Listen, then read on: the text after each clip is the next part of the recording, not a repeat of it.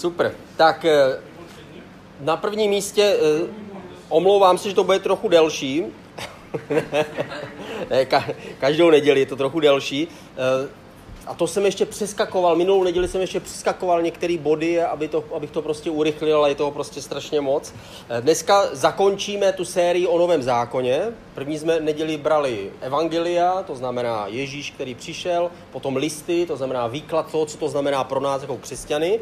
Minule jsme mluvili o tom, jak pravděpodobně asi skončí doba církve a doba kázání kázání té dobré zprávy, nabídky lidem. A dneska vlastně se dostaneme dál k tomu konči, k tomu konci budeme, podíváme se na knihu Zjevení od čtvrté kapitoly dál, ale spojíme to potom, já to potom ještě spojím s dalšími zdroji, to jsou všichni proroci, eh, žalmy eh, a to, co řekl Ježíš o posledních časech a zkusíme to spojit, ne, že bychom úplně detailně eh, se v tom vyznali, ale uvidíte, že uvidíme ty hlavní věci. Je to, je to s knihou zjevení a s těmi posledními časy je to tak, že se musíme vyhnout dvěma extrémům. Jeden extrém je ten, že si myslíme, vždycky vždycky se najdou nějací učitelé Bible, kteří si myslí, že už rozpoznávají konkrétní věci, že Hitler je ten a ten ve zjevení, nebo že doba římské říše byla to a to ve zjevení a tak dále. A Zatím se to všem teda nevyplatilo, zatím, když kdokoliv to řekl příliš přesně, tak se úplně netrefil, ale na druhý extrém je ten, že řekneme, že to není důležitý, protože ve skutečnosti je to velmi důležitý, protože Bible je toho plná. Jako když se podíváme na, na, například na proroky, tak je to vlastně hlavní téma vlastně všech prorockých knih je právě to, o čem budeme mluvit dneska. A to je vlastně ukončení vlády hříchu a záchrana vlastně lidstva, záchrana stvoření a změna vlastně toho stavu. Eh, já jsem tady kreslil, dneska budu kreslit taky. Když to jenom když to jenom připomenu, o čem jsme mluvili, protože vždycky je dobrý se na to dívat v kontextu. Nejprve Bůh teda stvořil zemi, člověk padl a potom vlastně Bůh začal připravovat záchranu. Nejprve zachránil lidstvo, že byla tam potopa a díky jednomu člověku nakonec teda lidstvo dostalo další šanci.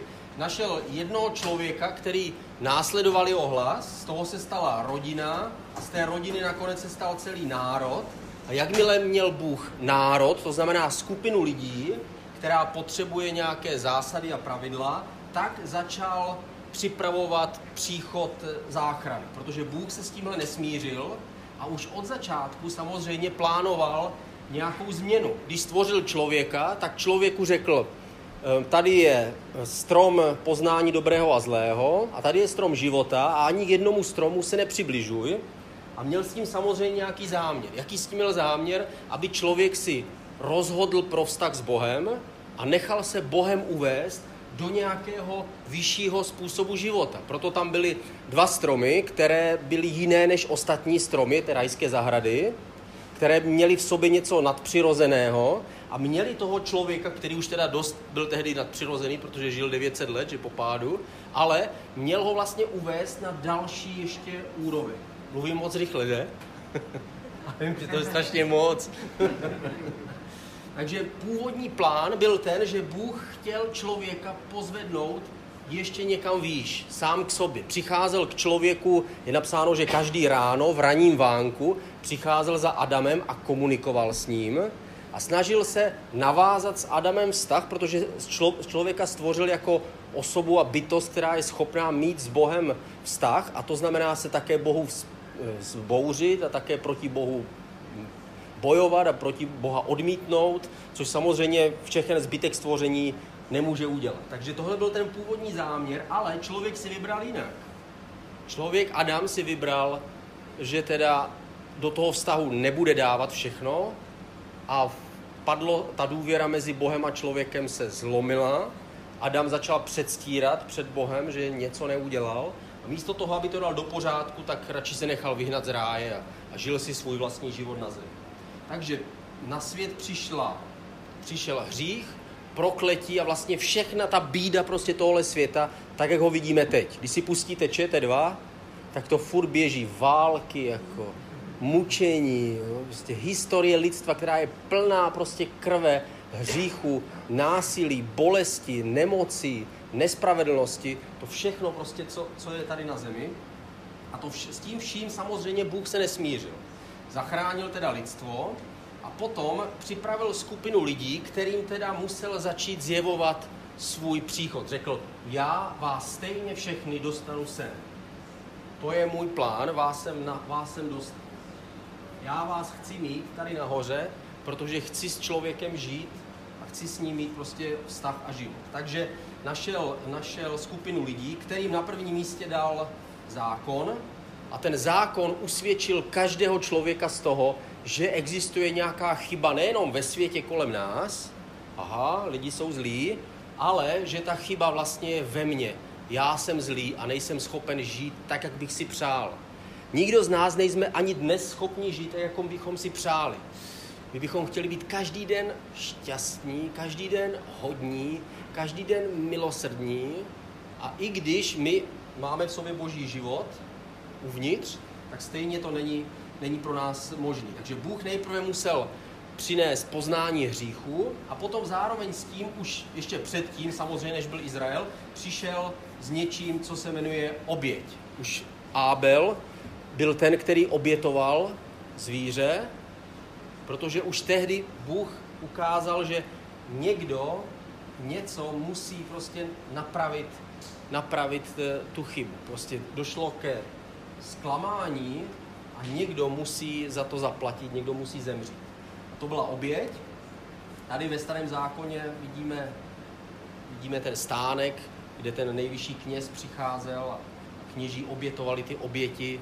A byl to vlastně obraz toho, že nikdo není dobrý a na odpuštění a rovnováhu s Bohem je potřeba, aby někdo zemřel.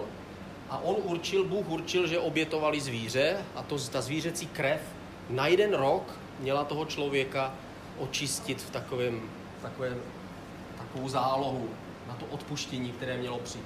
Ale to, nebylo, to ještě nebylo všechno, Bůh s tím pokračoval dál a potom začal kreslit příchod někoho. Řekl, vidíte, ale to není ve vaší moci, aby, aby jsme to vyřešili. Protože i když byste obětovali každý rok, přesto to nikdy nemůže očistit vaše svědomí a vždycky budete zlí.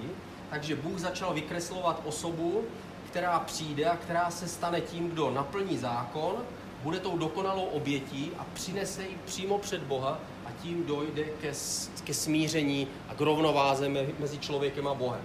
Ta osoba musí být, musí být nadpřirozená a čistá, jako byl Adam na začátku, proto ji říkáme druhý Adam, ale zároveň musí být lidská, protože to musí být prostředník a zástupce lidí, takže musí být stoprocentní člověk a musí být stoprocentní Bůh. A tahle osoba začíná pomalu vystupovat ze starého zákona. Proroci, žalmy začínají vykreslovat tuhle osobu, která na prvním místě je vykreslená jako král, který přijde který napraví všechny věci, které od začátku se pokazily. Bůh řekl, ani tady tohle nestačí, já nakonec přijdu a napravím ty věci, abych vás dostal sem nahoru. Ale pod tím, pod tou jeho korunou, je ještě jedna koruna a to byla trnová koruna utrpení, která v tom je taky v těch proroctvích, ale je tam přece jenom trochu, trochu míň zdůrazněná a víc skrytá.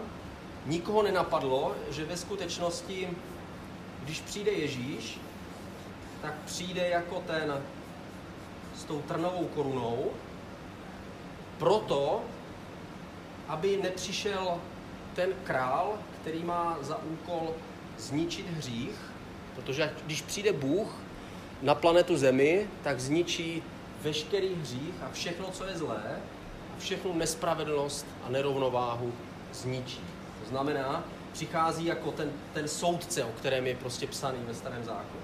Ale předtím, aby mohl některé lidi ušetřit, musí teda nejprve přijít jako ten, který usmíří člověka s Bohem, protože Ježíš na kříži usmířil člověka s Bohem a dneska duchovně ti, kteří přijímají jeho kříž, se dostávají na tu úroveň toho života, který Bůh zamýšlel s Adamem, což se jmenuje spravedlnost. Život ve spravedlnosti a v rovnováze s Bohem.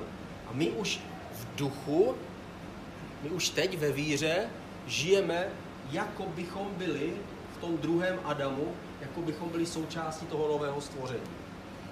A on je ten, který, který přišel a tohle napravil předtím, než přijde po druhé, ale teď už přijde opravdu jako král a nebude šetřit hřích ani žádné zlo a všechno zlo bude jednou provždy zničeno. Protože tenhle svět nemůže trvat do nekonečna. Svět kolem nás nemůže trvat do nekonečna. Ani to tak ani nevypadá, že by naše planeta byla, byla stvořená do nekonečna. Vypadá to, že pomalu, ale jistě baterky naší planety dochází a všechno směřuje, jak je napsáno v, v, v epištolách, všechno směřuje ke konci, všechno směřuje k nějakému uzavření toho příběhu. A Bůh samozřejmě se nesmířil s tím, aby vše skončilo tím, že tady bude pár křesťanů na zemi, ale Bůh to všechno obnoví a všichni nakonec skončí tady v tom novém stvoření. A nakonec se naplní přesně to, Bůh bude mít všechny lidi, kteří se rozhodli svobodně pro něj, pro život s ním, uznali svůj hřích, pochopili nutnost oběti, přijali ji a ti budou žít na věky věků s Bohem. A tady to dokončení vlastně, o tom budeme mluvit dneska, o tom příchodu krále.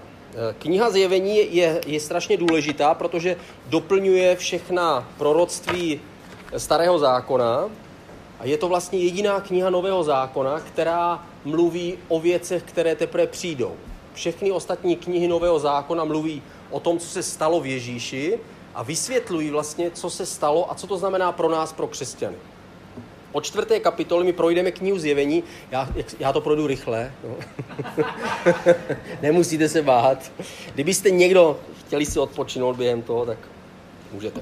O čtvrté kapitoly. Čtvrtá kapitola začíná eh, tímhle veršem. Potom jsem se podíval, ten Jan, a hle, v nebi se otevřely dveře. V tom ke mně jako polnice zazněl ten hlas, který jsem slyšel předtím, vystup sem a ukážu ti, co se musí stát potom. Nevíme, jestli tohle zrovna je ta polnice, o které mluví apoštol Pavel, že při zvuku polnice budou schromážděni všichni věřící. Nevíme, jestli tohle jsou zrovna ty dveře, o kterých jsem mluvil minulou neděli, ty dveře, do kterých mají vejít všichni ti, kteří žijí s Bohem a pak ty dveře se zavřou. Nevíme, ale v každém případě to zajímavé, že zrovna tímhle veršem a těmihle dvěma věcmi začíná vlastně ty, ty, začíná ty, ta část zjevení, která už směřuje spíš za náš život a do budoucna, než že bychom ji úplně rozuměli. Eh, ve čtvrté kapitole se mluví o nebi, tam je popsáno nebe, je tam Bůh na trůnu, podobně jako, jako v proroku Ezechielovi. Je tam 24 starců, kteří jsou před Bohem a kteří dávají svoje, svoje um, koruny k dispozici Bohu. Nevíme, jestli jsou to nebeské bytosti, nebo jestli to je 12 synů Izraele a 12 apoštolů Ježíše. V každém případě 12 tam hraje důležitou, důležitou roli. Eh, v každém případě ve čtvrtém kapitole je Bůh jako stvořitel. Je tam napsaný, neboť si stvořil všechny věci. Pátá kapitola začíná tím, že Jan eh, říká, pak tam někdo přišel a přinesl knihu, která byla zapečetěná a nikdo tu knihu nemohl otevřít. A ta kniha je, popisuje věci, které se mají stát, věci budoucnosti. Eh, jediný, kdo byl hoden, byl Ježíš, beránek, který vzal tu knihu. Neboť si hoden vzít tu knihu a otevřít její pečeti, neboť si byl zabit a vykoupil z Bohu svou krví lidi z každého pokolení a jazyka, lidu i národa. Učinil si nás králi a kněžími našemu Bohu a budeme královat nad zemi. Je napsáno ve zjevení v páté kapitole. Tady je v tom, na tomhle místě to zajímavé, protože tady už začíná být, je tady pořád Ježíš jako beránek, ale v páté kapitole už začíná být nazývaný i jinak. Tady je nazván zároveň beránek a zároveň lev. Zvítězil lev z pokolení Juda, v pátém verši napsáno. Beránek je symbol oběti, ale lev je symbol moci a království, jako když královal král David. A ta Ježíšova moc je, je, je tajemství té jeho moci je vlastně spojená s jeho obětí. On má dvě koruny. Jedna je trnová koruna, tou svojí obětí, kterou vykoupil lidstvo a na to je nasazena ta jeho vládnoucí koruna. A tady už začínáme vlastně, vidíme takovou přípravu něčeho, co mu se říká korunovace Mesiáše a jeho, jeho příchod vlastně na zem. Tady vidíme, že už je, je beránek, ano, který za nás zemřel, pořád ho vidíme, Ježíš, ale najednou ho vidíme taky jako, jako toho, kdo bude vládnout a kdo začne být vládce. A postupně uvidíme v té knize zjevení, to bude gradovat až k té korunovaci a k tomu příchodu prostě na svět. A aspoň z toho, co my dokážeme z toho pochopit. V šesté kapitole už vidíme pečetě, které se začínají lámat. Takže ono začíná lámat pečeti, aby otevřel knihu budoucnosti. První pečeť je pro nás hodně špatně srozumitelná. První pečeť rozlomil a je, vyjel bílý kůň s, jez, s jezdcem a je napsáno, že vyjel ve vítězství, aby zvítězil. Nevíme přesně, o koho ti myslí, jestli to je tady tohleto místo, kdy anděl projede zemí a schromáždí ty věřící, nebo nevíme. V každém případě není tam o tom psáno nic víc. Ale druhá peče, je zajímavé, že tady je vyjel jezdec, který projel zemí a vítězí, ale druhou pečeť, když láme, beránek, tak tím je vzatý mír ze země a lidé se začínají vraždit. Najednou jako by byla odstraněna bezpečí nebo nějaký řád ze země, začíná chaos. Nevíme přesně, jestli se mluví pouze o Izraeli, eh, anebo jestli se mluví o celém světu. Někdy to tam trochu splývá, takže přesně nevíme. Třetí pečeť, nedostatek jídla na světě. Čtvrtá pečeť, smrt a záhrobí dostali moc zabíjet čtvrtinu obyvatel země. Pátá pečeť, duše zavražděných pro boží slovo volají, kdy budeš soudit obyvatele země? A odpověď je, ještě bude jejich počet doplněn těmi, kteří budou zabiti, tak jako vy. Tady je tady místo, kdy mučedníci volají a říkají, konečně, ať už ta nespravedlnost, která naše smrt byla, protože my jsme nic nespůsobili, byli jsme zabiti jenom kvůli víře, ať ta nespravedlnost je jednou provždy zakryta, srovnána, kdy konečně budeš soudit ten hřích. A Bůh říká, ještě počkejte, ještě někteří mají vejít dovnitř. Ještě další budou jako vy mučedníci a přijdou, budou spaseni. Možná, že to má něco společného s tím, s tím podobenstvím, o kterým jsem mluvil minulý týden, kdy Ježíš říká, nejprve povolá ty, zavolá ty na hostinu, kteří jsou povolaní, ti odmítají, pak řekne, pozbírejte všechny, prostě, který najdete po, po, po silnici, to jsme my, a pak přinuďte ještě ten zbytek, aby přišli prostě dovnitř, aby se doplnil ten počet. Šestá pečeť, zemětřesení, slunce zčernalo, měsíc zrudl, hvězdy začaly padat jako fíky, když je fíkovník zralý, je napsaný, a lidé se ukrývali ve skalách. Tehdy říkali horám a skalám, padněte na nás a skrýte nás před tím, jeden sedí na trůnu a před hněvem beránka. Přišel ten veliký den jeho hněvu a kdo obstojí? Tím, to je šestna, na konci šesté kapitoly.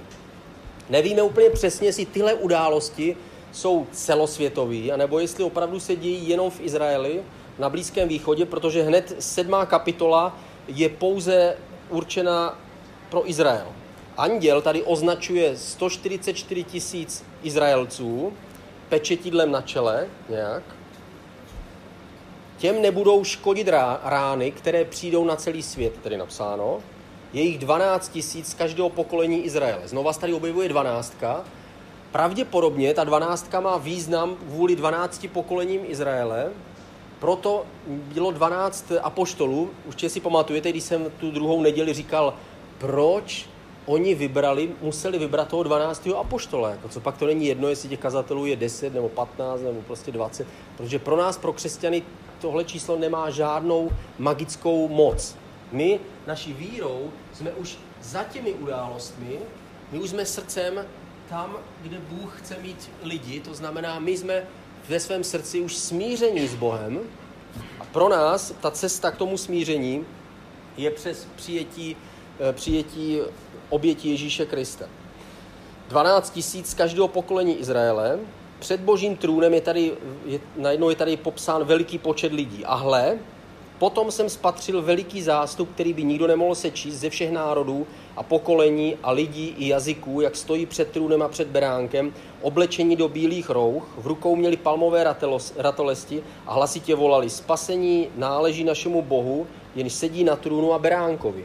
Všichni anděle, kteří stáli okolo trůnu, starců těch čtyř bytostí, to jsou ty cherubíni, padli před trůnem na tváře a klaněli se Bohu se slovy Amen, chvála a sláva, moudrost a díku činění, čest a moc a síla našemu Bohu na věky věku. A tady už se prohlašuje veškerá moc patří Bohu a, a, a chystá se k tomu, aby veškerá moc patřila Beránkovi. Osmá kapitola. Tady se, se láme sedmá pečeť té knihy, která se má otevřít. Ta kniha má sedm pečetí a ta sedmá pečeť ale měla v sobě, eh, v sobě eh, překvapení, že se objevilo sedm andělů. Těch sedm andělů začalo troubit na polnice, na trubky a ty měli znova něco přinášet na zem.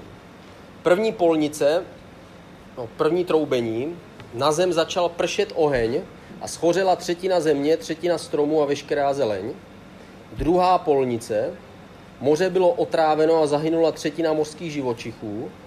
Třetí polnice, spadla hořící hvězda, otrávila třetinu vodních eh, pramenů a řek. Čtvrtá polnice, o třetinu míň slunečního i měsíčního světla.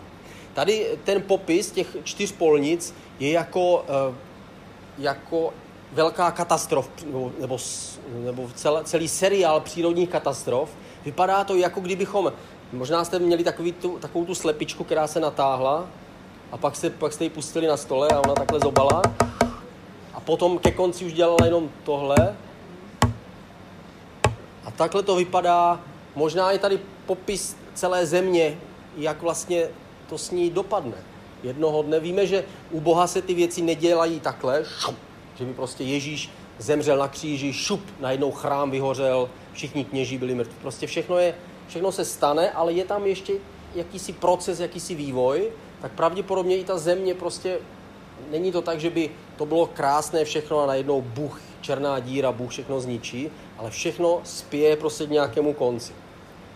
Důležité je, důležité je, co s tím Bůh má, má v plánu. Pátá polnice, tady se objevují kobylky, znova se tady objevují kobylky jako v Egyptě. V Egyptě byly normální zelené kobylky, které žrali. Tady se objevují kobylky, které jsou velké jako koně, takže došlo ke genetické úpravě? ne, nevíme. Je to tady popsané, že jsou velké jako kůň, s lidskou tváří, zuby mají jako lev, pancíř a hlasitě létají a mají ocasy s bodci, kterými bodají lidi, kteří neumřou, ale jsou nemocní. No, takhle to je popsané. Takhle to popisoval Jan, který žil v roce 90 prostě, eh, a který viděl něco, viděl Spidermana lítat a prostě a snaží se ho popsat tak tak nějak si dokážeme představit, že popisuje něco, co nedokázal úplně přesně vyjádřit jinými slovy, než tehdy znal. Znal slovo kobylka, kůň, pancíř, oheň, takže o tom mluví a popisuje to, ale popisoval něco, co nevíme přesně, co, co to znamená.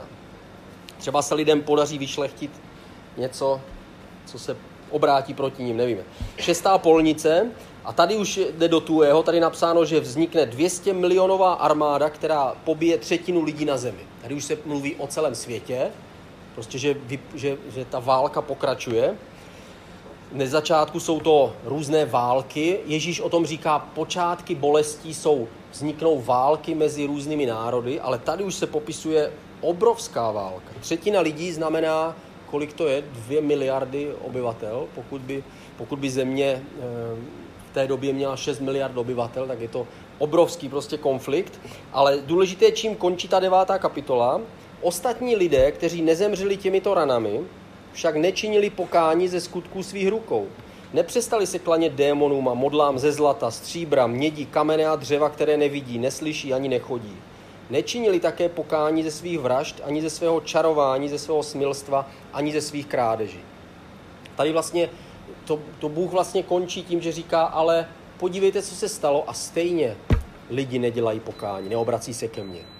Je to podobné, jako když byla druhá světová válka, že jo, kolik zahynulo lidí a pomohlo to k tomu, že lidé si uvědomili, jak jsou lidi šílení a, a obrátili se k Bohu? Vůbec. Točíme o tom dokumenty, divíme se prostě, jaký, jaký, jaký to bylo šílený a někteří to stejně vlastně by chtěli vrátit zpět ještě tu dobu. Jako. To znamená žádné poučení, a tady vlastně ten popis je stejný, žádné poučení, lidi nedělají pokání a dál žijí prostě v hříchu. Pravděpodobně tady už se to týká prostě celého světa. Desátá kapitola. Anděl zavolal a svými, svými hlasy promluvilo sedm hromů, je tady napsáno. To znamená, jak hrom může mluvit, nevíme. Prostě nějaký hlasy se ozvali, ale to, co řekli, Jan nesměl zapsat, protože to má zůstat zapečetěno. A A to slovo zapečetěno je pro nás důležitý, protože je použito i v, například u proroka Daniela, kde se mluví o posledních časech, kde znova je psáno o zapečetění. To znamená, že některé věci budoucnosti se odkrývají postupně. Tyhle věci jsou nám jasné. To, co se stalo. Je nám jasný zákon, oběť, je nám jasné spasení, je nám jasné stvoření, je nám jasný konec. Všechno to, co z naší perspektivy je jasné, ale všechno ostatní je pro nás částečně pravděpodobně zapečetěno. Aspoň pro Jana, který byl nejbližší pozemský přítel Ježíše, nejposlední žijící apoštol, který Ježíše viděl vzkříšeného, tak pro něho to bylo zapečetěno, tak pravděpodobně jsou některé věci, které pro nás jsou zapečetěny. A u proroka Daniela je to vysvětleno tak, že postupem času se to bude otevírat, ty věci, a lidé budou mít větší a větší poznání o těch věcech. Pravděpodobně je to spojené s časovým postupem, jak se prostě přibližují vlastně k tomu konci, takže budou rozpoznávat ty věci prostě s nás. 11. a 12. kapitola. A tady začíná být něco zvláštního se objevuje. Objevuje se tady takzvané období 3,5 roku, které se opakuje na několika místech v Bibli různým způsobem. Eh, ale, popisu, ale je to znova, je tam vymezení, vymezení konkrétního času a ten čas je kolem 3,5 roku. Například zjevení 11. kapitola 2. verš. Nádvoří, které je venku před chrámem, však vynech, to říká nějakému andělovi, který má měřit chrám, neboť bylo dáno pohanům a ti budou šlapat po svatém městě 42 měsíců, což je 3,5 roku. Pak pokračuje, zmocním ale své dva svědky, kteří budou prorokovat 1260 dní oblečení pitlovinou, což je asi tak tři a půl roku. Pak se ozve sedmá polnice a ozve se království světa se stala královstvím našeho pána a jeho mesiáše, jenž bude královat na věky věku. Takže tady už se připravuje, připravuje ta korunovace, Ježíš je beránek a my ho slavíme jako krále, že? Církev mu říká, že je král, ale on není král, ale je král. my vlastně prohlašujeme něco, co už je, pro nás už je král, pro nás už je i nebe a všechno, ale pro, pro tenhle svět on ještě pořád není král. Ježíš dneska není králem. Ježíš je dneska vysmívaným prostě panákem z, pa, z Palestiny. Jako. A není králem země, ani není králem prostě stvoření, ale tady napsáno, že pomalu, ale jistě se přiblížuje to, ta korunovace. On bude korunován králem a, vypo, a vypořádá se s královstvím hříchu, z mocí temnoty na zemi, ze vším, což je popisováno v knize Zjevení, zvítězí a bude ten, který, ty, kteří budou s ním, tak budou končí to všechno tím, že budou královat spolu s ním. Znamená, to, ten, ten, to království tam má ještě jiný význam, než jenom ten, že my si myslíme, má na hlavě korunu a bude všem rozkazovat a všichni mu musí nosit dárky a prostě tak dále. Má to prostě něco, je to pravděpodobně spojeno tady s tím tohle asi znamená korunovat se, nebo povýšení, nebo vyvýšení. Bůh zamýšlí s člověkem vyvýšit ho na svoji úroveň. Ale předtím, než mu svěří všechno to, co má on, tak se musí ujistit, že je schopen a ochoten žít jen pro něj. A to je vlastně úkol všech těch lidí prostě ve všech těch, ve všech těch obdobích. My to máme teďka takové. Dál to pokračuje. Žena a drak na poušti ve, ve zjevení ve 12. kapitole je zvláštní příběh o ženě, která e, utíká se synem na poušť, že honí drak, vypl, on vyplivne oheň, ale andělé mu pomůže, ho zachrání vodou a prostě to je jako zvláštní příběh, jako, který se tam objevuje. E, ďábel je zklamaný, končí ve vodě a vystupuje z té vody jako šelma, která se snaží jednou provždy zničit svět. To je popisováno v, te, v, to, v tom dalším. A ta žena utekla na poušť, kde měla od Boha připravené místo, aby tam živili 1260 dní. Znova je tady, tady ta doba těch tři a půl roku. Ve 13. kapitole napsáno eh, o šelmě, o šelmě, která vystupuje z moře, po té, co tam končí ten, ten drak, nějak, dostala ústa, jež vedla pišné a rouhavé řeči a byla jí dána moc působit 42 měsíců. Znova je tady prostě to, to znamená, to období tam má nějaký význam. Ne asi pro nás, my jsme tady, ale pro ty lidi, kteří tam budou žít. Ježíš o tom mluvil tak, že až začnete vidět ty počátky bolestí, tak uvidíte, že až dojde k tomu znesvěcení toho nejsvatějšího místa, tak potom to všechno, co se stane, se stane během jednoho pokolení. A říká jim, nikdo by nevydržel ty události, které se stanou, kdyby to Bůh neurychlil. Možná, že těch, toho tři a půl roku je, je spojeno s tím, pravděpodobně s tím posledním, posledním zepředním toho zla prostě na zemi. Protože s příchodem krále na zem končí svět tak, jak ho známe. Zlo je zničeno, sice do času, tam ještě dochází k nějakému dalšímu působení, ale končí svět tak, jak ho známe, končí utrpení, končí ďábel, je spoután, to znamená s jeho příchodem končí panování prostě toho zlého. A když se podíváme do proroctví Daniela, jak jsem to říkal, tak tady napsáno, já jsem však, je to Daniel 12. kapitola, 8. až 13. verš, já jsem však tomu, co jsem slyšel, nerozuměl, říká Daniel. A Daniel přitom byl jeden ze tří nejbystřejších božích lidí, který Bůh stvořil. Že? On říkal Job, Daniel a Noé, že? To jsou ti z toho starého zákona. Já jsem však tomu, co jsem slyšel, nerozuměl. Proto jsem se zeptal, jak to všechno dopadne, můj pane. Musí žít, Danieli, odpověděl mi. Ta slova zůstanou tajemstvím zapečetěným pro poslední čas. Mnozí budou čištěni, běleni a tříbeni. To znamená, to znamená že to projdou nějakým, nějakým procesem, který není příjemný. To, co jsme popisovali, tak není určitě příjemný. Prostě všechny ty události. To znamená, svět bude otřásaný v základech, a lidé projdou tím, jako kdyby byli pročišťováni. Zlí lidé budou i nadále zlí a nikdo z nich neporozumí. Moudří však porozumějí. Od zrušení každodenní oběti a vstyčení otřesné ohavnosti, tady psáno to místo, o kterém mluvil i Ježíš, uplyne 1290 dnů. Blaze tomu, kdo trpělivě přečká 1335 dnů.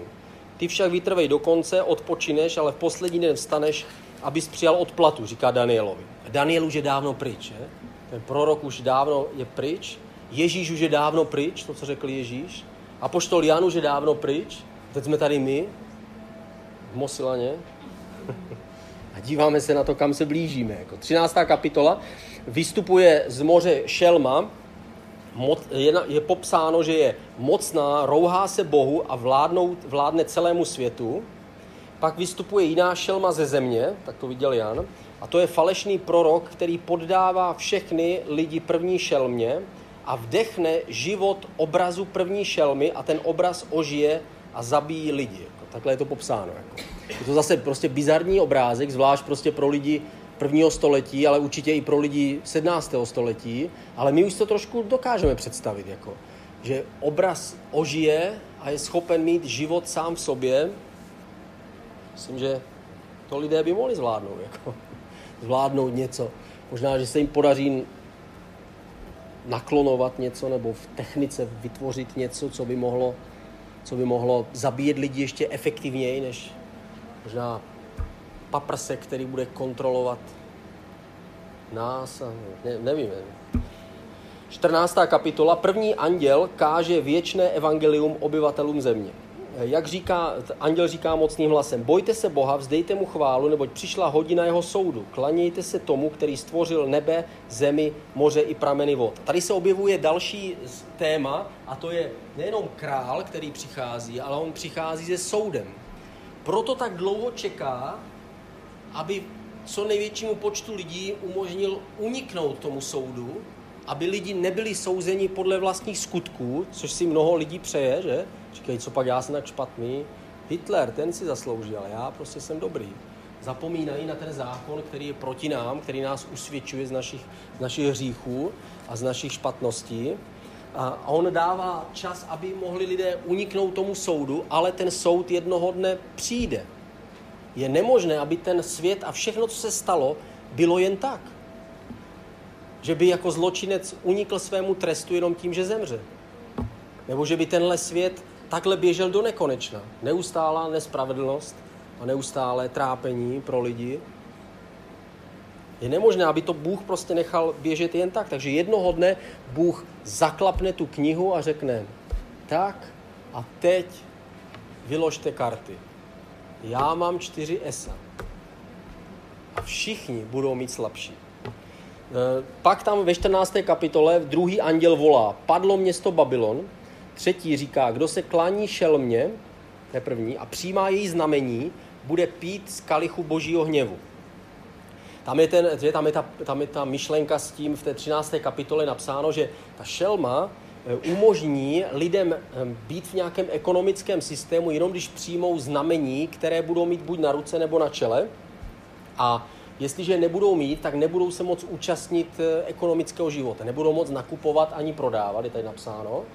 Znamená, že budou muset být zapojení v něčem, co je prostě globálně, co bude ovládat vlastně nějaký, nějaká negativní síla, o které je tam psáno všechno. A tady je napsáno, ale běda těm, kteří se budou klanět eh, té šelmě a přijmou to znamení a nechají se, eh, poddají se tomu. A toho se bojí všichni křesťani, že? My všichni křesťani čekáme, kdy prostě nám budou dávat znamení a tak dále. Ale tohle se mluví o věcech, které pravděpodobně, z největší pravděpodobností, přijdou poté, co my, kteří milujeme Ježíše Krista, budeme vytrženi v vůli své spravedlnosti před dnem soudu, který, se, který přichází.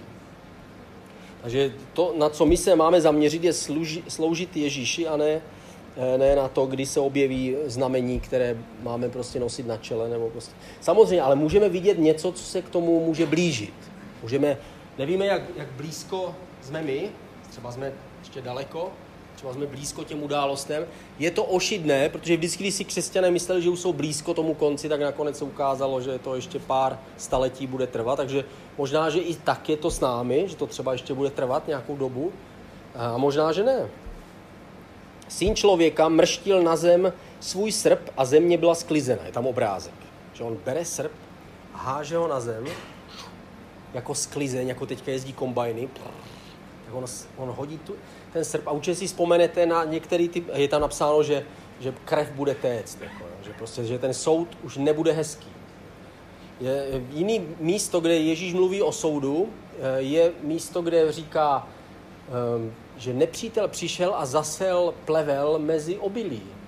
Máme ho vytrhat, ptají se služebníci Ježíše. A Ježíš říká, ne, nechte to až do dnežně, až bude všechno zralé, potom přijdeme vytrháme ten plevel, tím už nezničíme to, to obilí a potom sklidíme to dobré do naší sípky. To znamená, ten soud je spojený e, s, samozřejmě s odsouzením nespravedlnosti. 15. kapitola. Sedna, sedm andělů, kteří mají sedm posledních hran, kterými má být dokonán boží hněv. Ti, kteří ještě to pořád nestačilo. Ti, kteří zvítězili nad šelmou a jejím obrazem, zpívají píseň Mojžíša a Beránka. Tady se, tady se uzavírá vlastně nejprve ve starém zákoně máme píseň Mojžíše a teď najednou jsme v knize Zjevení a je tam píseň, která je píseň Mojžíše a Beránka, to znamená toho, té doby, kdy byl předložen zákon a oběť a té doby, kdy ta oběť se stala a zákon byl naplněn, stává se to jednou písní, jedním poselstvím. A, tady, a ta píseň byla tahle. Veliké a předivné jsou tvé skutky, pane Bože všemohoucí. Spravedlivé a pravé jsou tvé cesty, králi národů. Kdo by tě nectil, pane? Kdo by tvé jméno nechválil? Vždyť jedi, ty jediný jsi svatý. Všechny národy přijdou a před tebou se skloní, neboť tvé spravedlivé soudy byly zjeveny. A tady už se prohlašuje, co se stane. On bude královat a celý svět se před ním má sklonit. To není dnešní doba, dneska se celý svět nesklání ani před Bohem, ani před beránkem, ale jednoho dne přijde doba, kdy se svět a národy skloní před Bohem a před beránkem. 16. kapitola, sedm číší božího hněvu, kdy budou vylity na zem, první číše, a to, to, to znamená, je tady popis těch, těch hran a znova se to ještě stupňuje. To, jak to začalo, začalo to jako, tak jako trošičku zemětřesení, jo. potom už byla třetina moře byla mrtvá a teď to pokračuje dál, graduje to. První, první číše božího hněvu, ti se znamením žel, žel, šelmy, ne želvy, ti se znamením šelmy eh, dostali zhoubné vředy. Je to podobné jako zase, když se vrátíme zpátky k Mojžíši, do Egypta, kde dostali vředy, prostě ty, ty egyptiani. Bůh jakoby ty rány v tom Egyptě jakoby je udělal jenom jako obraz a symbol těch ran, kterými skončí vlastně celý svět. Tehdy to, byla, to bylo období několika týdnů v Egyptě, e, nakonec a Izrael vychází ven a je zachráněn. A možná se to stává jako symbolem pro, to, pro ty události, které se stanou na konci věku. Druhá, druhá číše hněvu, moře bylo otráveno a kompletně vše v moři zahynulo. To znamená, moře umírá, řeky a vodní prameny jsou otráveny, slunce pálí jako oheň, a pak je tady napsáno, a království šelmy bylo zatemněno. To je podobný jako, jako zase u těch ran egyptských, kde přišla velká tma jeden den, že, na, na celý Egypt a všichni, byl, všichni museli zůstat doma a báli se, protože neviděli ani na krok. A vlastně nemělo to žádný jiný význam, než aby se lekli a pustili Izraelce, aby vyšli z Egypta. Ale tady už vlastně to předznamenává konec a kolaps prostě celého světa a celého vesmíru a celého, celé té stvořené soustavy, kterou Bůh stvořil. Pátý pak vylil svou číši na trůn té šelmy a její království bylo zatemněno. Lidé se bolestí kousali do jazyka, rouhali se nebeskému bohu pro své bolesti a pro své vředy, avšak nečinili pokání ze svých skutků. Takže i když se přidávají ještě další tlaky a rány, tak lidé nečiní pokání. Ježíš řekl, i kdyby někdo vstal z mrtvých a přišel sem, tak oni nebudou činit pokání. I kdyby dělal zázraky 20 tisíc let, tak všichni se neobrátí. I když tady se dějí hrůzné věci a bortí se celý svět, tak lidé se nejsou ochotní obrátit. Hřích a sobectví člověka je větší než všechno, co zvenčí se může stát. Proto, člověk, proto Bůh nemůže to vyřešit nijak jinak, než tak, že ten člověk, který chce žít tady s ním, musí ze svého vlastního rozhodnutí s ním vstoupit do toho vztahu. Možná ta cesta mohla být snažší, ale nakonec je to cesta slzavým údolím. Možná, že jinou cestou se nedalo jít. Šestý, začaly se schromažďovat armády celého světa do údolí Harmegido, který je nazváno Bibli Armagedon. Harmegido je v Izraeli velké údolí, do kterého se mají schromažďovat armády celého světa. A sedmá, poslední číše božího hněvu, že největší zemětřesení, jaké kdy bylo, velké kroupy, ostrovy zmizely a města národů popadaly, to je napsáno. Znamená, dál pokračovali prostě otřesy. 17. kapitola popisuje ženu, matku ohavností a nečistoty smilstva celé země. Její jméno je Veliký Babylon. To, to znamená, moc hříchu spojená se systémem a mocí tohoto světa je zničená. To znamená, to, co, to, co brání vlastně tomu králi, aby královal nad světem, tak on ničí moc hříchu spojená s mocí tohoto světa. 18. kapitola.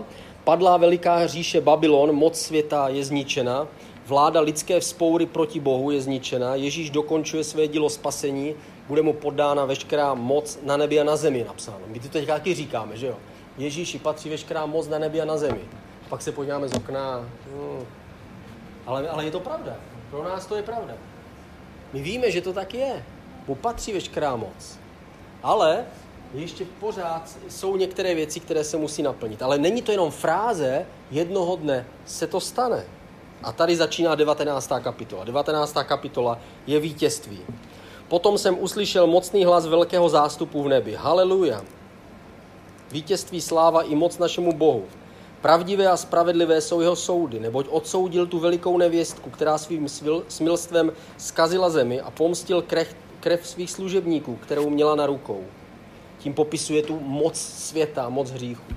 Bůh začíná královat. Tehdy jsem uslyšel hlas jakoby velikého zástupu, jako zvuk mnohých vod a jako zvuk silných hromů. Haleluja, pán Bůh všemohoucí se ujal králování. Radujme se, jásejme a vzdejme mu slávu, neboť nadešla svatba Beránkova. Jeho manželka se připravila a bylo jí dáno, aby si oblékla zářivě čistý kment. A ten kment jsou spravedlivé činy svatých. Tady mluví se tady o svatbě Beránkově.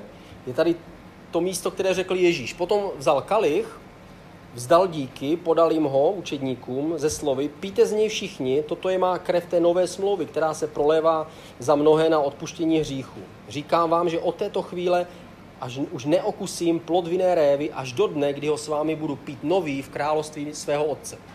A tady je popsaný, a tady začíná svatba toho beránka. Tady je připravená ta hostina, na kterou jsou pozvaní ti všichni ospravedlnění a zároveň Ježíš je králován. Jakmile je Ježíš králován, tak jako jezdec na bílém koni s hlavou plnou korun přichází na zem. Uviděl jsem otevřené nebe, už tam nejsou jenom otevřené dveře, kterými se vstupuje, ale celé nebe se otevřelo. A hle, bílý kůň a ten, který na něm seděl, se jmenoval věrný a pravý, jenž spravedlivě soudí i bojuje. Jeho oči byly jako plamen ohně, na hlavě měl množství korun a měl napsáno jméno, které nezná nikdo kromě něj. Byl oblečen rouchem nasáklým krví a jeho jméno je slovo Boží. Za ním jela nebeská vojska na bílých koních, oblečená bílým a čistým kmentem. Z jeho úst vycházel ostrý meč, aby jim byl národy. On sám je bude pást železnou holí, on sám bude šlapat vinný list planoucího hněvu všemohoucího Boha. Na svém rouchu a na boku má napsané jméno Král králů Pán pánu. Takhle my jako církev mu říkáme už teď. On je pro nás král králu a pán pánu. On je náš spasitel, odpustil moje hříchy a zároveň je můj král a králuje v mém životě. A jestliže on králuje v mém životě, tak jsem naladěný na tu stejnou vlnu jako on už. Ve svém srdci jsem součástí tady toho, to, těch velkých věcí, které se stanou.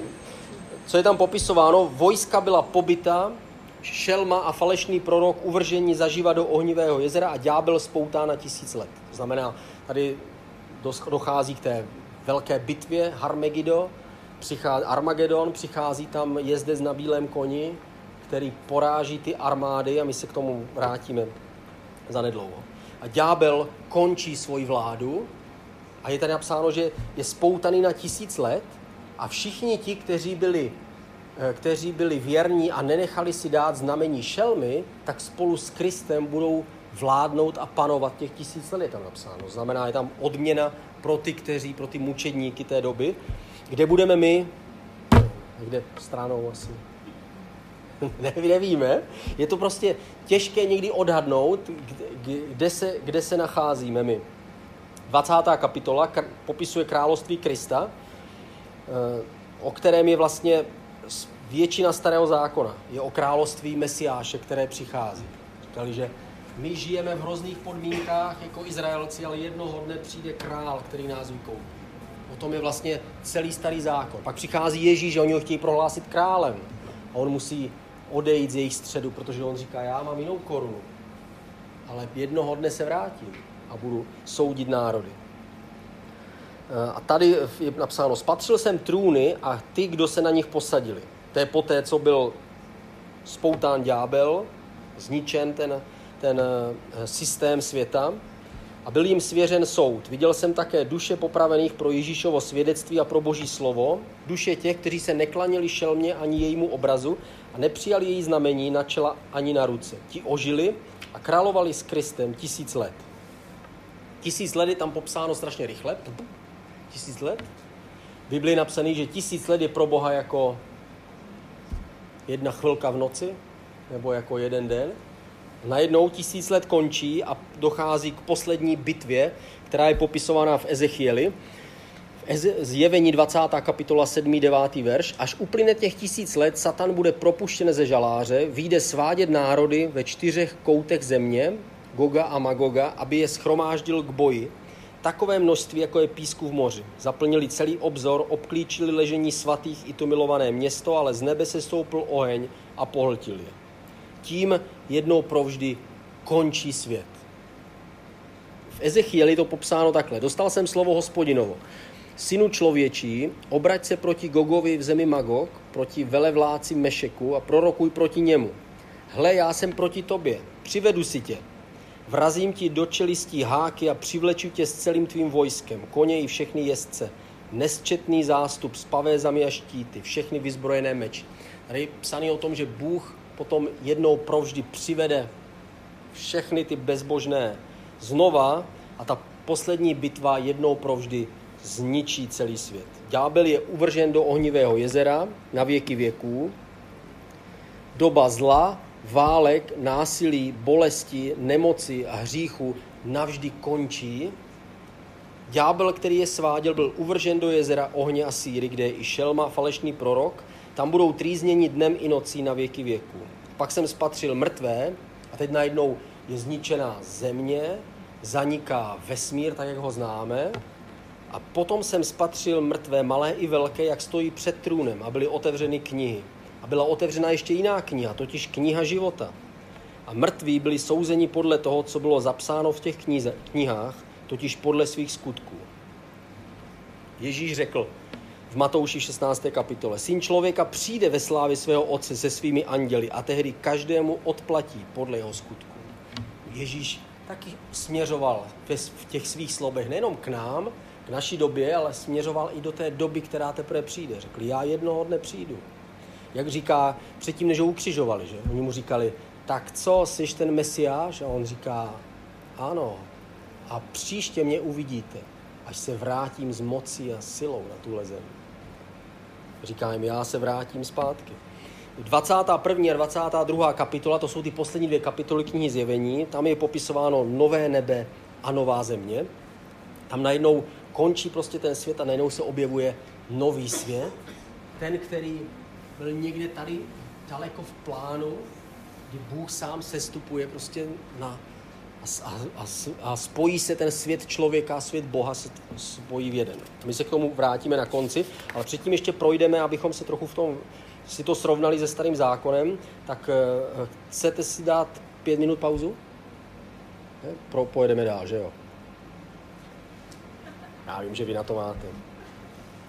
Takže když se podíváme do proroků, tak kdyby, kdyby tyhle věci neexistovaly, tak pro nás většina proroků je úplně nesrozumitelná.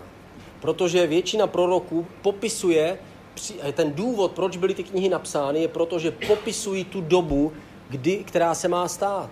Popisují, my se, my, já vám potom ukážu, které jsou hlavní věci, na kterých se shodují všechny ty, ty prorocké zdroje, co vlastně my nacházíme a vidíme prostě v té, v té budoucnosti.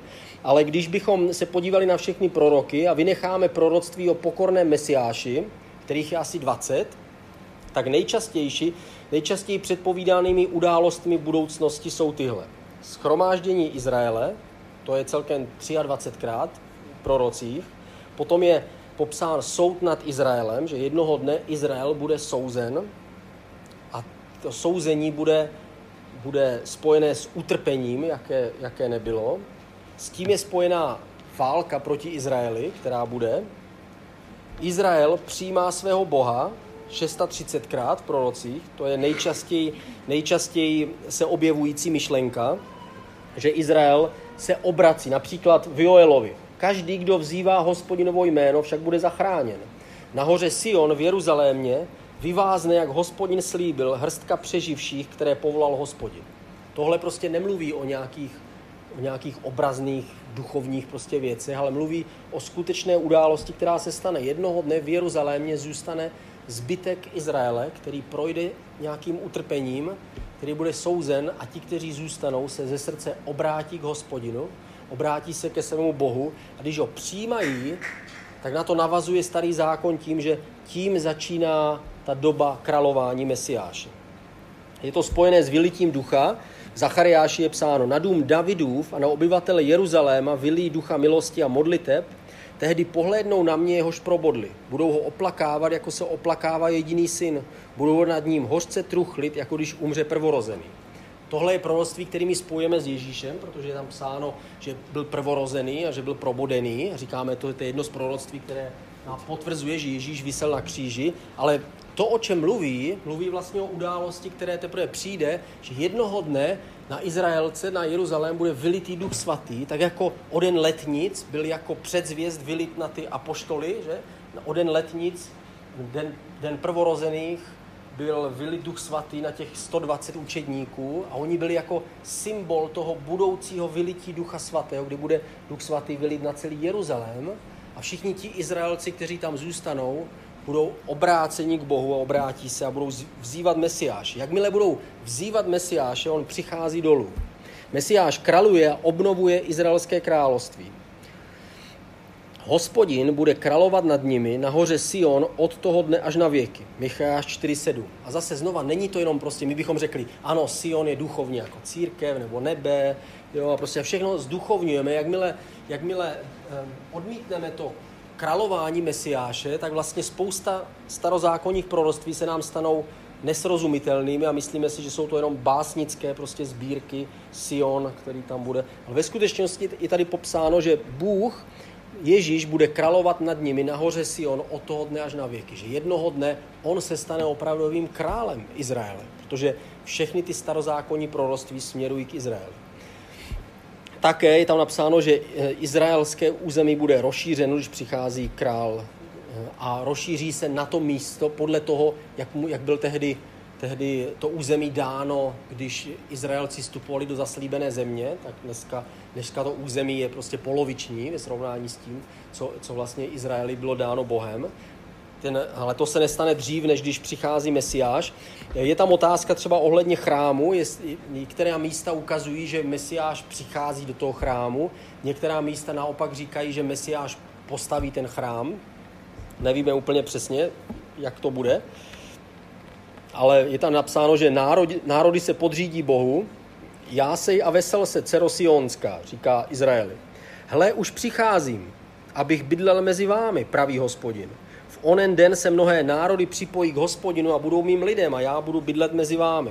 Tehdy poznáš, že mě k tobě poslal hospodin zástupu. A tady znova popisuje tu dobu, kdy on přichází na svět, poráží to zlo, protože s tím, s tím eh, králováním Ježíše není zničen celý svět ještě, ještě tam je tisíc let, to tisíc let je království, to znamená spousta lidí dál zůstávají ještě žít na zemi a národy se podřizují Bohu je tam popsána sláva Jeruzaléma, Jeruzalém obnovený jako, jako s, s, město celého světa. Bůh soudí národy a svět, to je tam to je velké téma.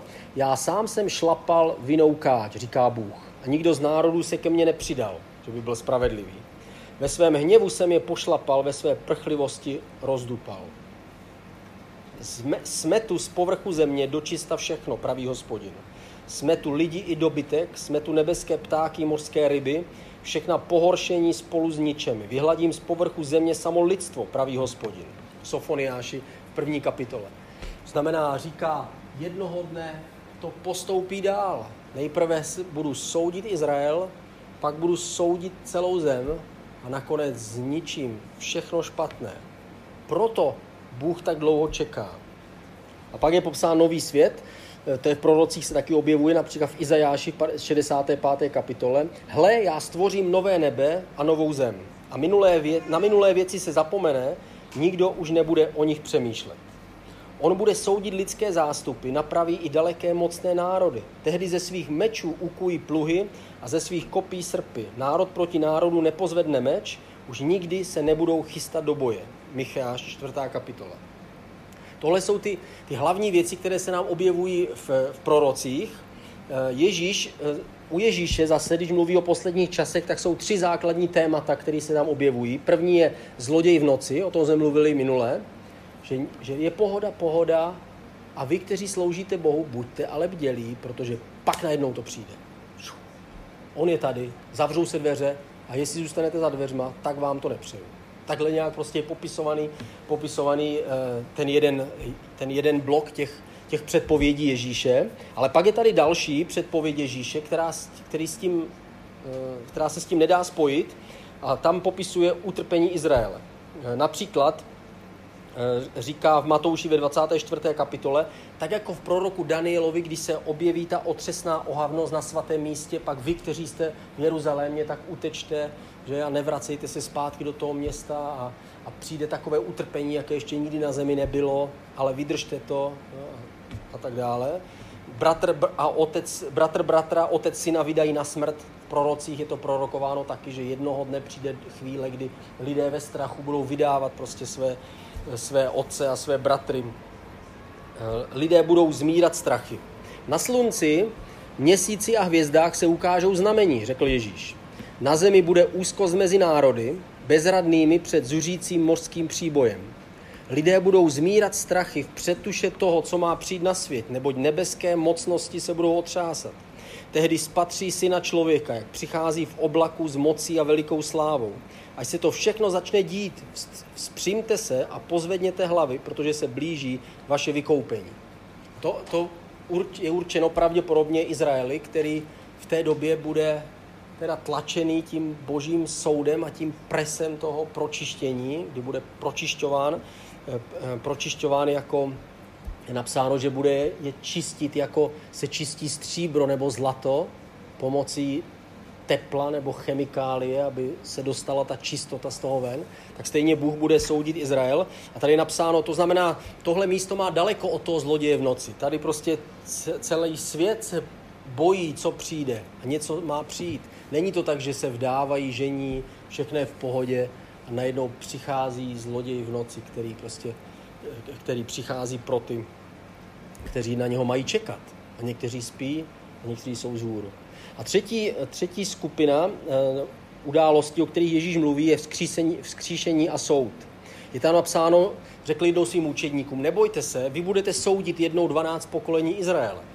A tohle je jedno z míst, který je těžko se dá uplatnit prostě na celou církev, že my všichni jako budeme jednou soudit, jako proč my bychom soudili 12 pokolení Izraele. Jako my s 12 pokoleníma Izraele nemáme nic společného, než to, že jsme byli naroubováni na to, co Bůh s nimi dělá, co Bůh s nimi jedná. Ale říká to svým učedníkům a říká to svým 12 apoštolům.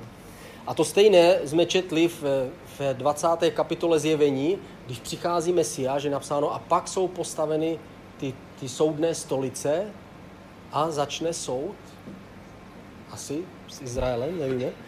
Od, eh, na jiném místě říká, eh, že bude soud nad národy, že jedni budou jako ovce a jedni budou jako kozly, podle toho, jak se k němu zachovali a oni se budou ptát, jak jsme se k tobě zachovali, vždyť jsme tě neviděli. A on jim řekne, jak jste se zachovali k mým bratrům a sestrám, tak jste prostě se zachovali ke mně. To znamená, Ježíš bude soudit národy a to je spojené s jeho příchodem a s jeho králováním na zem. Není to spojené s námi. Nás bude soudit podle toho, jestli pro něj žijeme, nebo ne, jestli žijeme podle jeho, jeho slova. A dal mu také pravomoc konat soud, protože je syn člověka. Nedivte se tomu, přichází totiž chvíle, kdy všichni, kteří jsou v hrobech, uslyší jeho hlas a výjdou. Ti, kdo konali dobro, budou vzkříšeni k životu, ale ti, kdo konali zlo, budou vzkříšeni k soudu. Janovo evangelium 5. kapitola.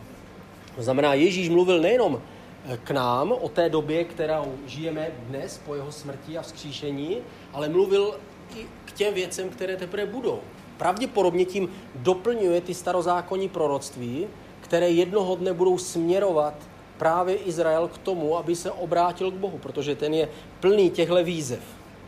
Například žalmy jsou hlavně o tom, aby se Izrael obrátil k Bohu a začal vzývat prostě hospodina. Třetina žalmu obsahuje předpovědi o jeho příchodu a o jeho králování a o tom, že on bude mesiáš. Když bychom si vzali ty hlavní události, tím už pomalu skončíme. Zkusíme si je nějak seřadit nebo zařadit, přesně nevíme, ale ty hlavní jsou, on předpovídá, že schromáždí Izrael ze země severu a z celého světa. To je asi jediné, co tak můžeme říct, že víme, co to znamená, že Izrael se po tolika staletích skutečně židé se vrací do své země a dochází prostě k obnovení prostě Izraele. Eh, a další, další věci je napsáno utrpení Izraele,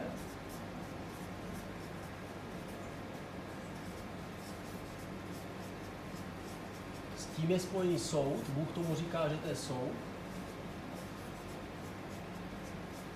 On říká, já um, pomůžu odlišit mezi spravedlivým a nespravedlivým. Já budu soudit ty, kteří jsou, kteří jsou nespravedliví. Potom je tam popsán Antikrist.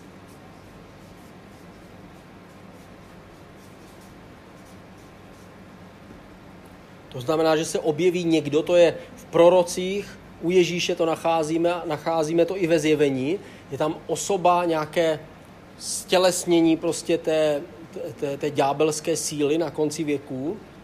Je to jakoby, jakoby jsme z té doby kříže, kdy lidé mohou vystoupit až tady díky oběti Ježíše, když pořád žijí v hříšném světě, jako bychom šli až do té největší zase hloubky tím stělesněním prostě toho antikrista, té, té zloby a těch událostí, které jsou na zemi pak se objevuje prostě ten mesiáš a, a ukončuje a zabraňuje. Přírodní katastrofy, jsou popisovány.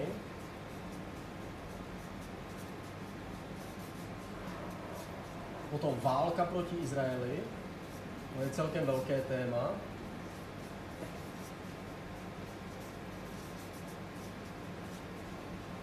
Třeba když si vezmeme celého proroka Joele, tak je to vlastně o, o obrovské armádě, která vtrhne do, do Jeruzaléma a která, která ničí Jeruzalém a bojuje proti. A tehdy oni se obrací k Bohu a jsou naplněni tím duchem, jak, jak my z toho čerpáme jenom ten bod na den letnic, oni z toho přečetli jenom to jedno místo, že řekli a na jeho služebnice a služebníky bude vylit duch svatý a oni budou prorokovat a budou prostě naplnění duchem, ale to je součástí toho příběhu v tom prorokovi, kde on říká a bude armáda, jaká tady nikdy nebyla, vtrhne sem a bude prostě ničit a potom my se obrátíme a duch svatý na nás bude vylit a potom přistoupí Bůh a, bude královat a tak dále. Prostě ten popsaný, celý ten, ten eh, příběh neuvěřitelný, že válka proti Izraeli, potom je armáda je poražena zásahem Boha,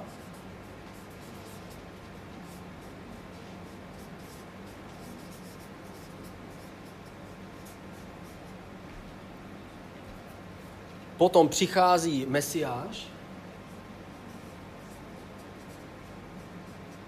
Mesiáš přijde v moci a, a králuje jako král. To je hodně velkým. To, když čtete žalmy, tak to tam je pořád, že? On králuje a král. A my taky to bereme jako básně takový, jako a my to zpíváme v církvi. My v církvi si z toho děláme chvály prostě a zpíváme si, on králuje, králuje, pán. Ale ve skutečnosti to ohlašuje ty věci, které se teprve stanou. Prostě my církev jsme, jak řekl apoštol Pavel, my, my církev jsme vlastně proto, abychom zjevovali duchovnímu světu tu boží moudrost, která se stane a která přijde. Takže my už teď, když prohlašujeme, že Ježíš je pán a zpíváme, že on je král a on králuje a tak dále, tak my prohlašujeme ty věci, které se stanou. On sice nekráluje, ale králuje. V našem srdci králuje určitě v nebi kraluje, jednoho dne bude královat tady na zemi, ale církev je vlastně jako předzvěstí toho, toho co přijde. Eh, na co se potom podíváme. Takže Mesiáš králuje, Izraelské království obnoveno, soud nad národy, to je velké téma, například v Žalmech,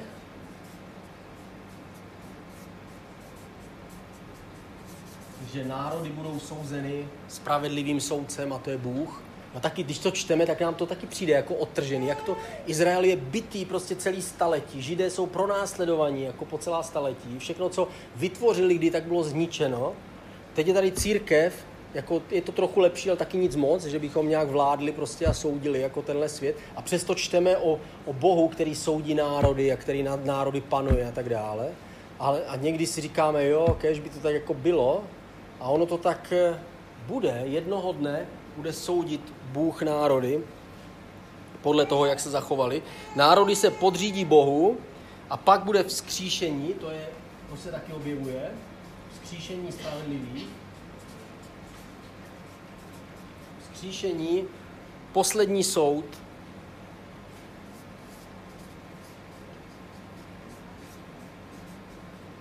poslední soud a nový svět.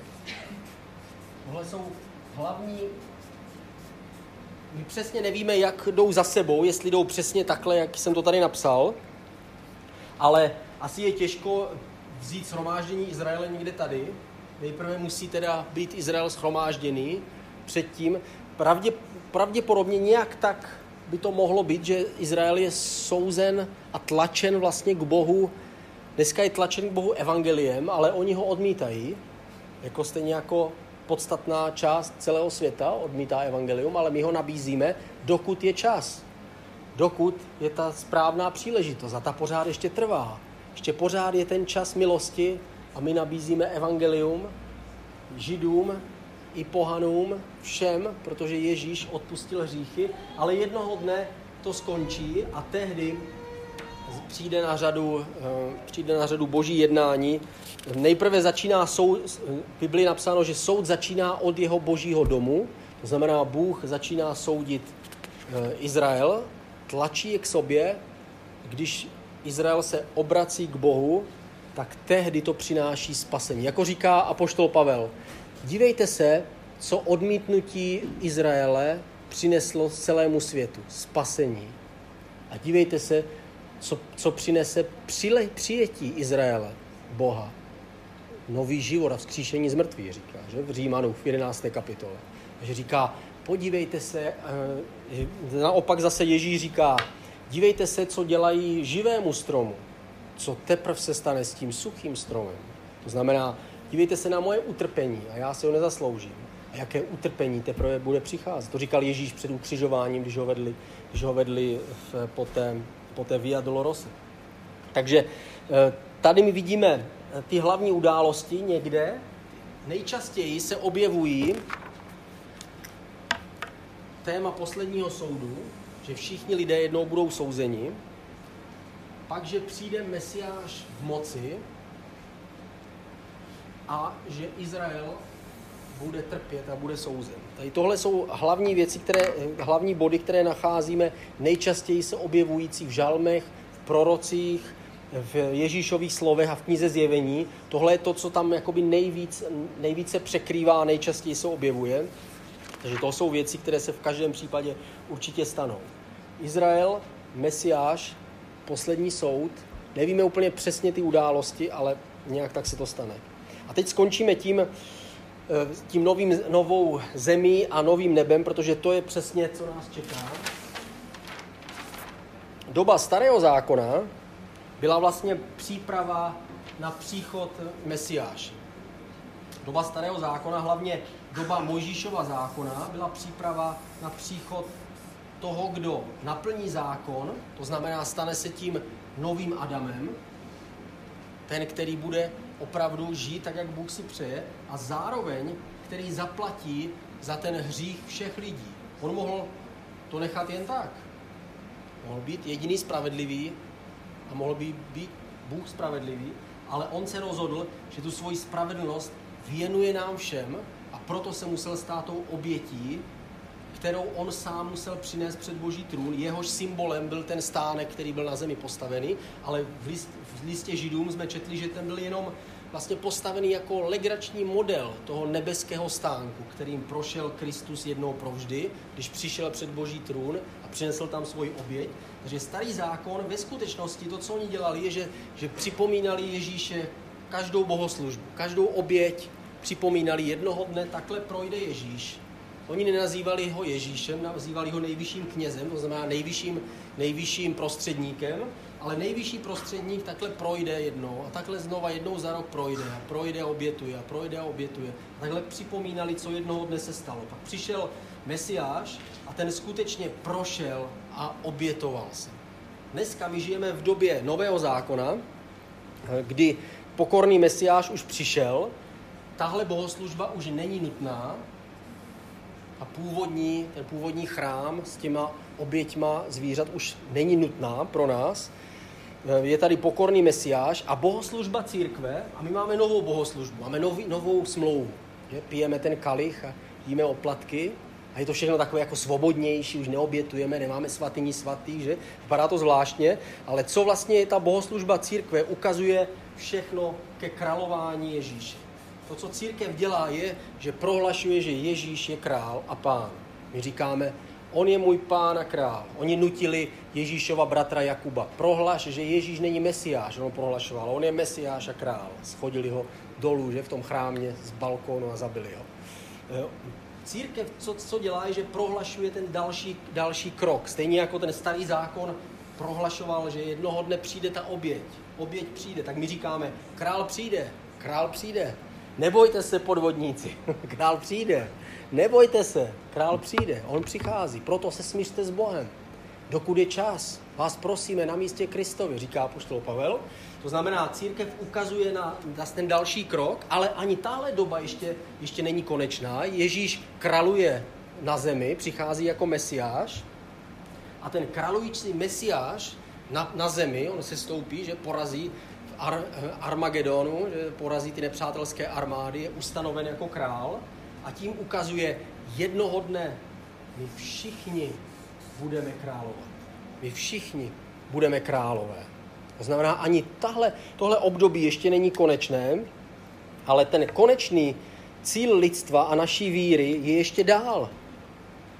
Je to nová, nové nebe a nová země. Čas a přírodní zákony budou zrušeny nebo změněny. Nynější hmotný svět totiž není věčný. Ježíš řekl, všechny věci, které vidíme, jsou dočasné, ale ty, které nevidíme, jsou věčné. To znamená, to, co my vidíme, není, není na věky věků a přijde vyšší životní řád, neporušitelný, nepomíjející. A proč nová země? My víme, proč nová země. Země je, země je zničená, že země je, je tady vylito nespravedlivou krev a tak dále, ale proč nové nebe? Proč jako potřebujeme nové nebe? Ten důvod je ten, že ve chvíli, kdy, kdy, Bůh, eh, kdy Bůh připravuje tu záchranu, tak v nebi vytvoří chrám, který je, podle kterého tady vznikne ten náš pozemský stánek a chrám, který postavil Mojžíš. Protože on řekl, podle toho obrazu, který si viděl nahoře, který ti byl ukázán, to přesně tak udělej a postav. Takže on to postavil podle vzoru, který byl nahoře v nebi, ale víme, že ten chrám byl postavený v nebi jenom proto, aby jim prošel Mesiáš. Bůh sám, který prochází a odplatí a zaplatí za lidstvo. Ale jakmile tohle je splněno, už to není nutné, protože v tom novém nebi nebude žádný chrám. V tom městě jsem ale neviděl žádný chrám. Tady to je 21. kapitola zjevení. Jeho chrámem je totiž Pán Bůh Všemohoucí a Beránek. To město nepotřebuje slunce ani měsíc, aby v něm svítili, neboť ho rozářila boží sláva a jeho lampou je beránek. Národy se budou procházet v jeho světle a králové země do něj přenesou svou slávu. Jeho brány se ve dne nikdy nebudou zavírat a noc tam nebude. Přenesou do něj slávu a čest národů, avšak rozhodně do něj nevede nic znečišťujícího ani působícího ohavnost a lež, ale jen ti, kteří jsou zapsáni v bránkově knize života. Tady je, to je konec 21. kapitoly, předposlední kapitoly Bible a je tady psána, chrám už není, není to nutné, ten chrám byl proto, aby bylo zaplaceno za, za hříchy lidí. Dneska já jsem ten, Bůh říká, já jsem ten chrám, já jsem vlastně ten důvod, proč jsem tady. Já tady na vás čekám. To, co tady vás čeká, jsem já. Chrám už není potřeba nějaké oběti, bohoslužby. To všechno splyne do toho vztahu se mnou. Všechno představitelné dobro tam je a žádné zlo. Vemte si to jako, když byste se vzali všechny svoje sousedy v domě, kde bydlíte, nebo v okolí, a představte si, že všichni sousedé jsou jenom hodní. Jako přejí vám jenom dobré věci. Každý den nepřemýšlí o něčem jiném, než co dobrého pro vás udělat. Takže vy ráno otevřete dveře a tam máte nakoupeno. Wow. Před domem všechno je uklizeno. Všichni vás rádi vidí. Všechny dveře jsou vy, vysazeny a všichni na, volají, pojďte dneska ke mně na oběd, ne, pojďte k nám na oběd. A všichni mají ve svém srdci jenom dobrý záměr s námi takovém domě bychom chtěli bydlet. Nejprve bychom tomu ani nechtěli věřit, protože my sami jsme zlí a špatní. Ale jednoho dne, až to zlo v nás bude, bude zničeno tou tělesnou smrtí, tak my uvěříme dokonale a otevřeme se té lásce a tomu jinému způsobu života. Dneska bychom ani nebyli schopni ten život pochopit, ani mu porozumět, ani se mu plně vydat takový život na nás čeká. Všechno dobré, co si dokážeme představit, tady napsáno, že, že všechna sláva národu, to, to nejkrásnější, co prostě dokážeme, to, to dítě, které se narodí, to, co cítí bratr, když má rád svoji sestru zrovna. Když manžel miluje svoji manželku, když někdo a tak dále. Prostě všechno nejlepší, co nás napadne, co si dokážeme pozbírat z lidstva, tak my dáme na jeden stůl a ten stůl bude v naší domácnosti, u nás doma Bůh všechno nám to dá a ještě k tomu nám přidá to, že nebude žádné zlo. My dnes si to nedokážeme představit. My si myslíme, že budeme omezení vlastně, že tam nebude zlo, že nebudeme moc vlastně dělat nic jako jedna červenou, jo, nebo prostě nebo na černo tramvaj, prostě jako, že jo, to bude